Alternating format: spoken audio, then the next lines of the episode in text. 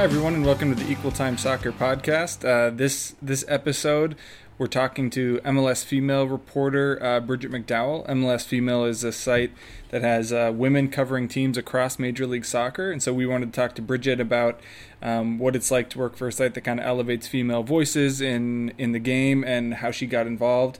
Um, she has a lot of great insights on being kind of a first time reporter and what it's like to adjust to uh, those stressful kind of locker room and post game uh, press situations, and also what it's like kind of uh, working into the the game as a new reporter. So great conversations with her.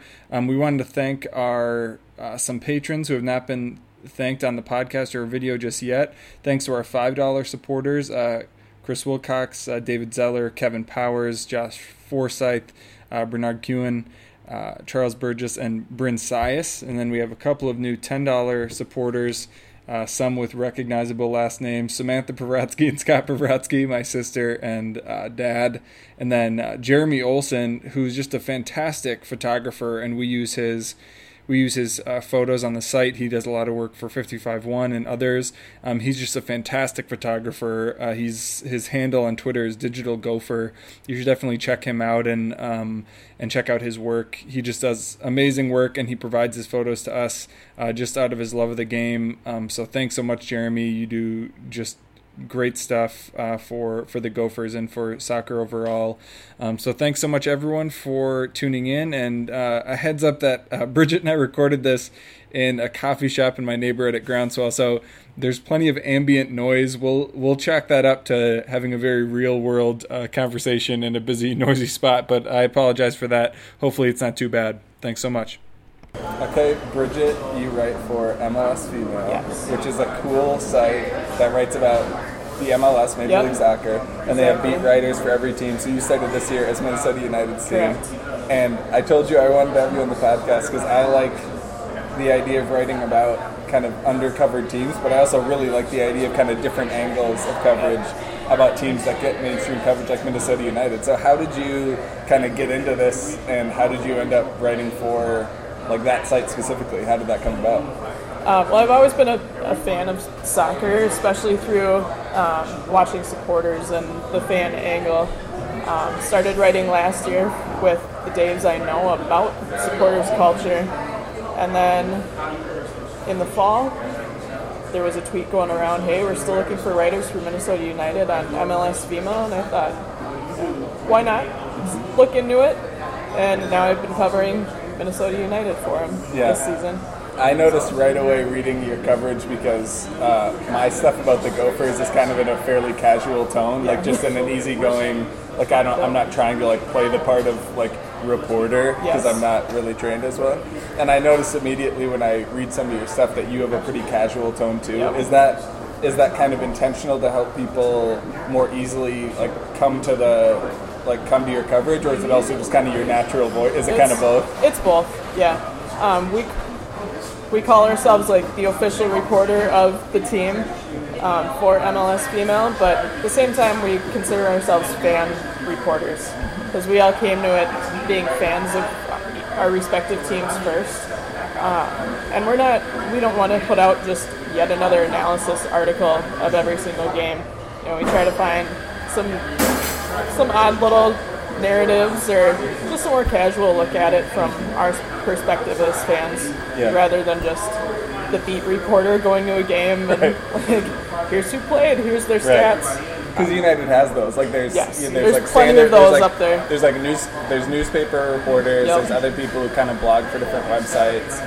And so that's why, yeah, I like that. I, and even some of the things that MLS Female does that seem kind of cool, that are more interactive, like the having having fans post pictures. It's yes. kind of like a dual benefit of like yep. it gets you guys pictures you could use, exactly. which is like a real struggle for anyone who's trying to like start a blog or write online. Getting good pictures is like the biggest yes. challenge, but it's also kind of a cool way for fans to interact too. Like they maybe feel part of it, or maybe it makes them want to like take pictures. Yeah. It kind of it makes us feel a little bit more approach, approachable by the fans. Mm-hmm. You know, they can come to us and I'll put out on Twitter, "Hey, I'm looking for stories. Mm-hmm. Um, you know, if you have anything interesting to share about this team or memories, you know, things like that, and we'll try to incorporate those because it's it's our perspective. It's not just analysis from the press box. So mm-hmm. we want to be the kind of approachable we're your voice rather than just analyzing the team. Mm-hmm. Yeah. So, Well, and for anyone who has gone like gone to a soccer game or read soccer content online,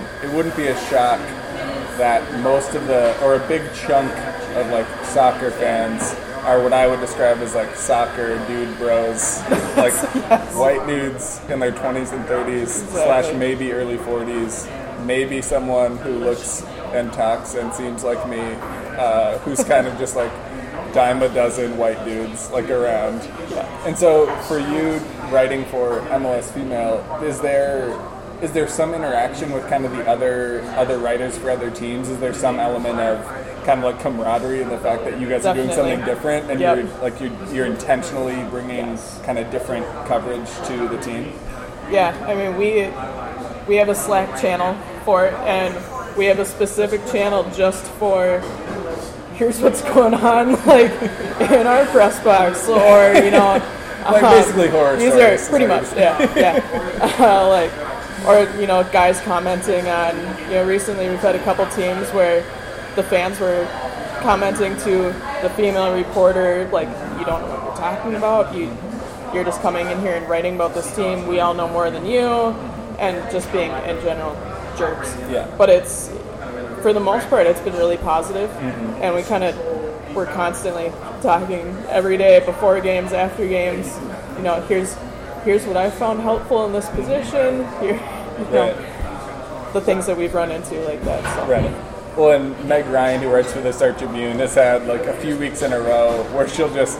I think I think female reporters, or maybe all reporters, especially at a higher profile, you know, she writes for the Star Tribune, but Right. they they all deal with a certain amount of just like kind of like idiots on Twitter. Yes. And the past couple weeks, she started just going at them, Yep. which I was maybe my favorite thing of all time. She started just like quote tweeting every time an idiot tweets at her. And she'll just like take them down one by one, and it takes an incredible amount of emotional energy. I'm It sure. does. But she, Oh, yeah. but she just started doing that, and I love, I love seeing that because I think what you were talking about, like sharing those stories with other people. Sometimes the only way to like get rid of an issue is to like air it out, like Yes. to show people like this is happening. Like we had, Yep. you know, someone was like bugging us on Twitter, or some or a player was treating us disrespectful. So sometimes airing it out is like the only way to get more eyeballs on it and to put more pressure on like, hey, let's cut this crap out. But I think in in um, when like when you're up in the press box, what's that like? What's that environment like for people who haven't kind of like officially covered a team, especially for United, where the stadium's pretty full. Like there's a decent amount of press. What's that like for you? Like the first few times you went up there, because for a normal person, they probably have no idea like what being in a press box is like. Right. It's it's almost that imposter syndrome thing. you know, I'm, I'm going up there surrounded by Meg Ryan, Jeff Rueter. Like it's you know, I try to let everyone know that hey, I'm doing something a little bit different here. So this isn't I'm not just coming up here to, you know, another analysis, another like I'll purposely not read any of their articles before I write mine so that I don't get myself into that mindset. Try Right. to go right off of you know how I was feeling, what I was thinking at game time. Um, so I'll set myself up kind of apart from them a little bit, just so that I can focus on you know my angle of the game. Right. But at the same time, you know, it's a great way to meet people. I've I've interacted with a lot of these people on Twitter beforehand. Yeah. You know, the last couple seasons anyway. So, um, but it's there's a good sense of camaraderie in the United press box, fortunately, and you know everyone's friendly and supportive of each person. Um, just like with you know Meg dealing with those Twitter, that was ridiculous. First off, um, but even in the press box, at the at the next game after that first one with the the empty stadium photo, everyone was like, "We're gonna let you handle that one." We'll take. We're all watching the Twitter stream as we're sitting up there. I usually have two screens going, one for Twitter and one for my notes. And that started up again, and everyone was like, "That's you. Let's let's go.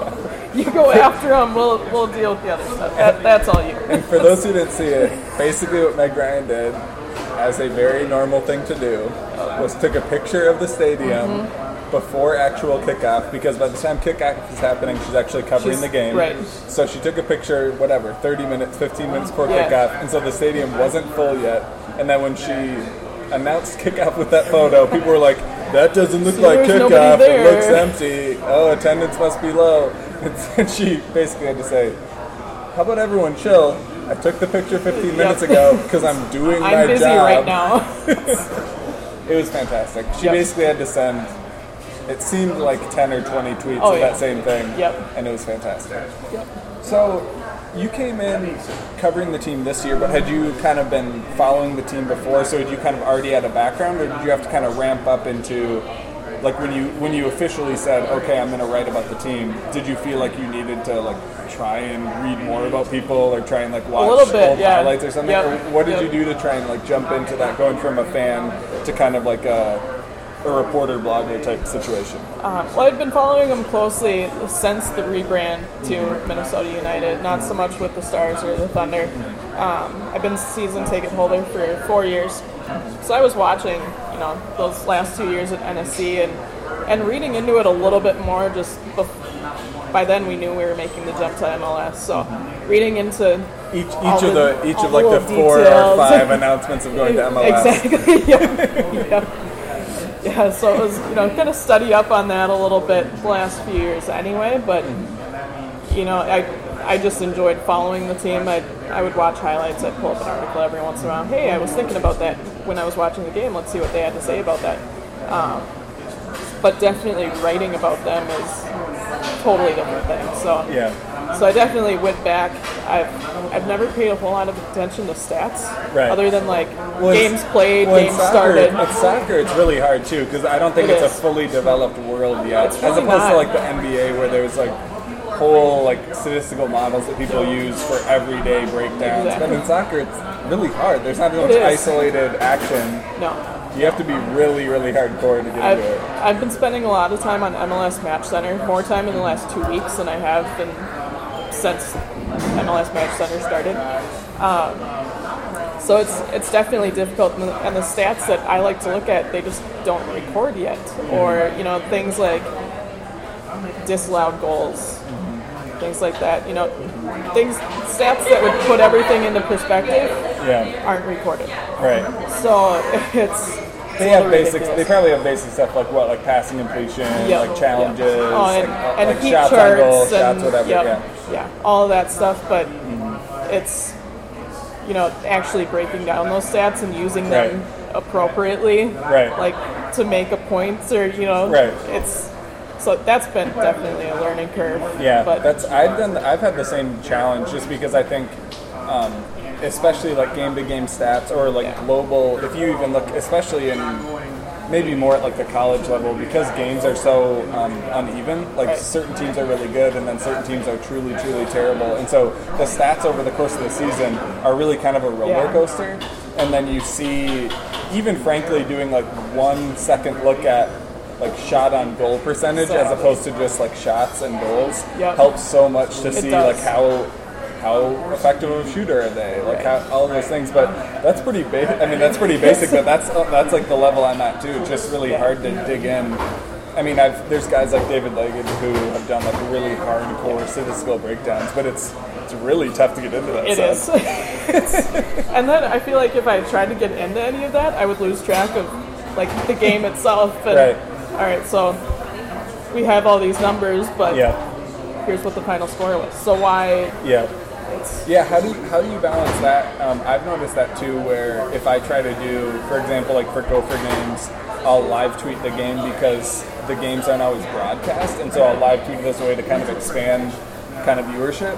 But then I really, if I'm tweeting a lot, I also then lose track a little bit of the flow of the game, and there's things I don't pick up, and and even even like sitting up high and live tweeting versus sometimes being low. You know, like there's Right. different ways to watch a game. How did you balance that?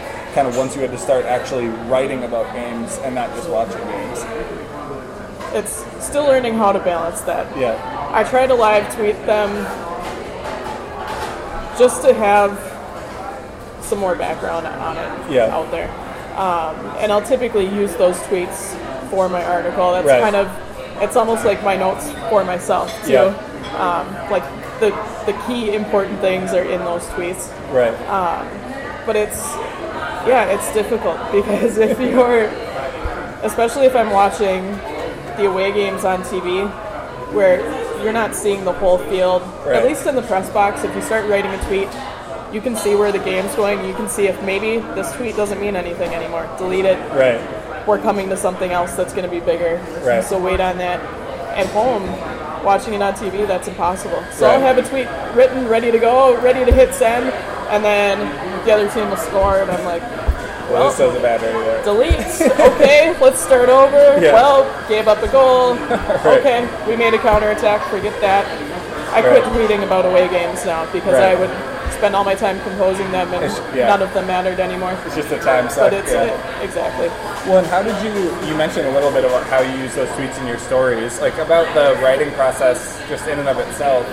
How was that kind of getting ramped into doing kind of so much regular writing, just the actual writing itself, and that that I found was actually one of the things that I had to adjust to most was when I was writing regularly. I had to kind of get in the swing of it. What was that like for you, kind of jumping into having really regular content and finding your voice and how you wanted to talk about the team?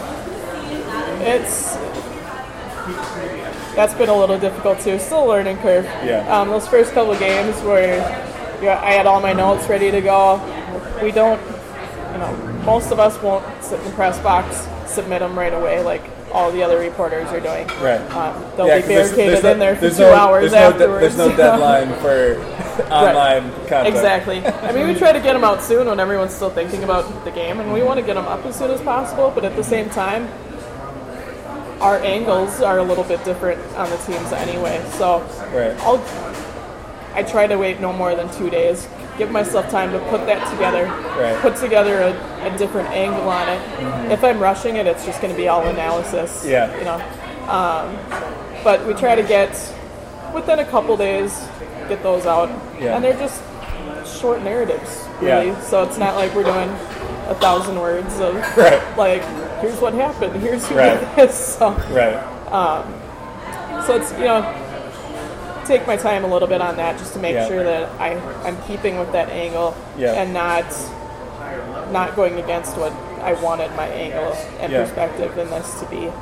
Um, but Well, and, and the I think one of the adjustments too to writing about the team as opposed to just following it is kind of you kind of have to start giving like kind of public analysis and giving your analysis on players, individual players. Do you, did you find that to be sort of an interesting transition to like you really have to like when you have to like criticize a player or like criticize the team? Was that how did that feel for you the first few times when you had to do that? And and do you and do you um, do you ever like interact with the players, like interview them directly, or mostly kind of watch the game and give an analysis kind of from the box? uh, mostly watching the game and analysis. Yeah. I do go down for the post game press conference Yeah. and I go in for the locker room interviews. yeah, I haven't really asked many questions right. because I feel like the questions that I'm going to ask Yeah. aren't really Well, even they're going to be broader, not like well, and even being in those in those situations must have been pretty interesting at first. yeah, when you're like, definitely. especially like the locker room stuff. I mean, Yeah. that that would be really. I mean, that would seem really unique to me. Yeah, Because especially because I, you know, the the writing I've done about the Gophers, even when I've done stuff with United, it was never like a post game locker room setting, which I think comes with not only like kind of like you're in a weird like locker room space, but also the there's like emotional stuff with it because it's right Yeah, after a game. exactly. Like especially after a loss. Is- so what what have those been like when you're actually like in the meat of it, like in the like in the stadium in the locker room? Yeah, it's definitely it's really interesting to see that tone and that emotion after a game.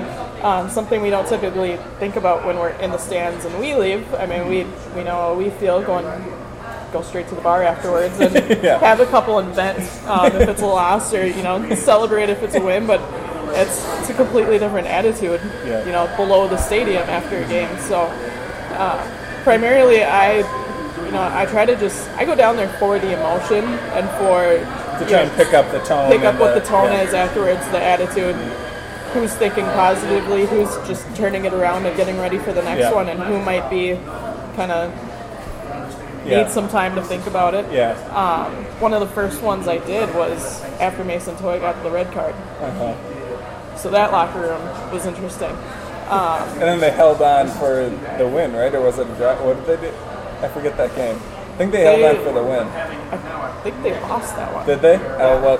Cl- clearly, my memory is very That's- sharp. But it was, yeah, it was. I mean, that was a big Everyone deal. just remembers the red card. Right. so- Well, there's well, there's a lot of drama because he like got himself kicked off, so they went Yep. down to ten, Yep. and it was he said like his first red card in his whole career or something, but he straight up elbowed a dude in the he chest did. Yeah, and because he was going up against the mountain every- from Costa Rica, who was he was going battling him all Yes. day. And that guy likes to likes to try to irk everybody and pull the red card, but Yeah.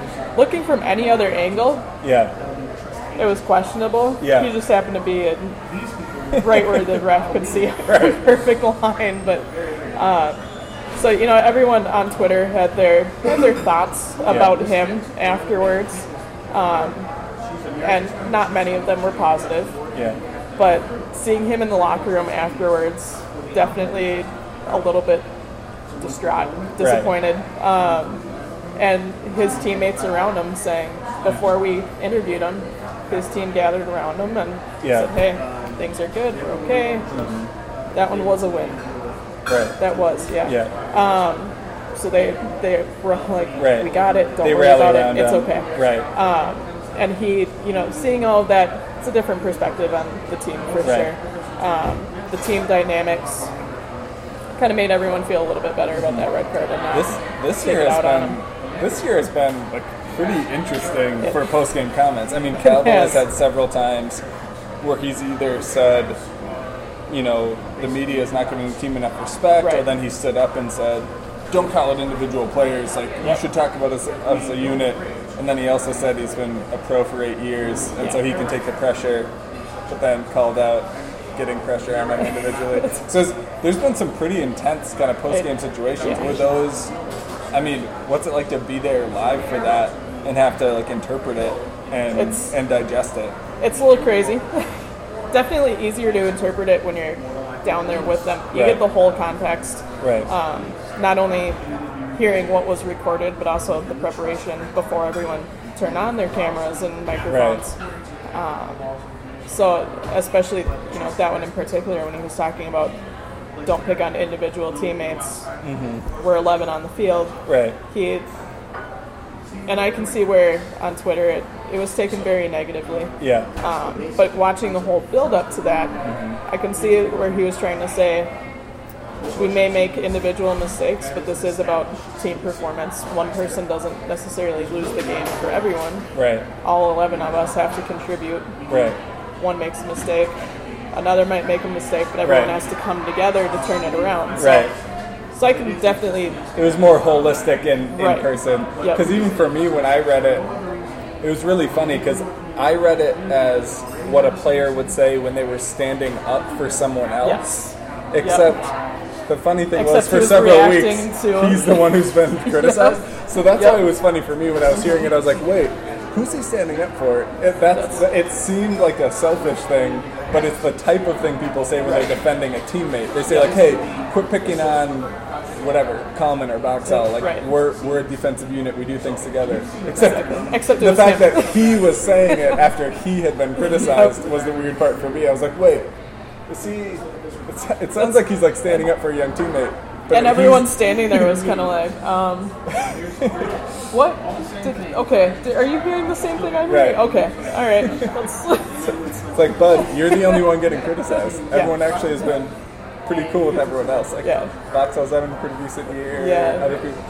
But even, uh, I mean, how do you how do you kind of think about the, the team when you have to hear from the coach, hear about the players, and they're having kind of a down year? I mean, or I should say like a mixed bag. They're actually doing okay. They, Yeah. the, the West is pretty terrible, so It they're is. kind of in the middle-ish still. I think Um, we got a little lucky with that, Right. thankfully. right. So are you? I mean, do, do you take like wins and losses? Is it harder to write about the team? Is it like easier when it's positive? You know, everyone's positive, and harder when it's negative, or is it kind of? It's like, well, team isn't exactly like flying high either way. It- You know, is it kind of the same either way? Uh, it's pretty similar. I try to find the positive aspect on the losses, um, especially because so many people are just picking out one or two people to criticize. Yeah. So looking at you know the whole team dynamic, there've been even if there's a couple of individual mistakes, there's usually either before or after that some huge group dynamic that is boosting them. So you know, I try to focus on that a little bit. It is definitely more fun to write about it when they win. um, the locker room's a little more exciting. The, Yeah. the post-match press conference with Heath's a little more exciting. Yeah. But and just from trying to write from the fan perspective, that definitely needs a win as well. Yeah. Typically. Um, so I, I feel like my angle on each game changes a little bit depending on if it's a loss or a win Yeah. or a draw. Um, so Sporting Kansas City was this last draw was one of the easiest ones to write because it could have gone so many different ways, and instead we went straight down the middle. So I was Yeah. like, all right, this one won't be too bad. Yeah. Let's, let's kind of pull it all together. Right. Um, But yeah, it's it's a little difficult. E- easier when it's a win. Yeah. Yes. Yes. Well, and so if there are if there are people who haven't read your stuff yet, or if, if they're wondering how they can support kind of MLS female, what should they do? Just follow follow the account, retweet the stuff. Yeah, follow us on Twitter. Uh, we'll each post our own art- articles and can boost everyone else's, and we occasionally have you know some behind the scenes stuff on there as well.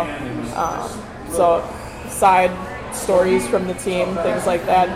Just some of the some angles that you don't see elsewhere, following like ESPN or Fox Yeah. Soccer, things Yeah. like that. So. And we'll put your Twitter handle and like the description of the episode and all that stuff. But if they want to follow you on Twitter, how would they find you? What's your handle? It's at BC McDowell. All right, you're gonna have a flood of new followers, I'm sure. Perfect. All of the moms from the Gopher soccer team will now follow you. They're like my, they're my core They're your audience. mates. The players' parents from the Gophers team, and then my immediate family members, and then some other people who accidentally found my site. That's my that's my core readership of like 35 people. I did see half your family's contributing to Patreon. Yeah, there's a lot of pressure on the other people now. A lot of pressure on the remaining family members. I bet.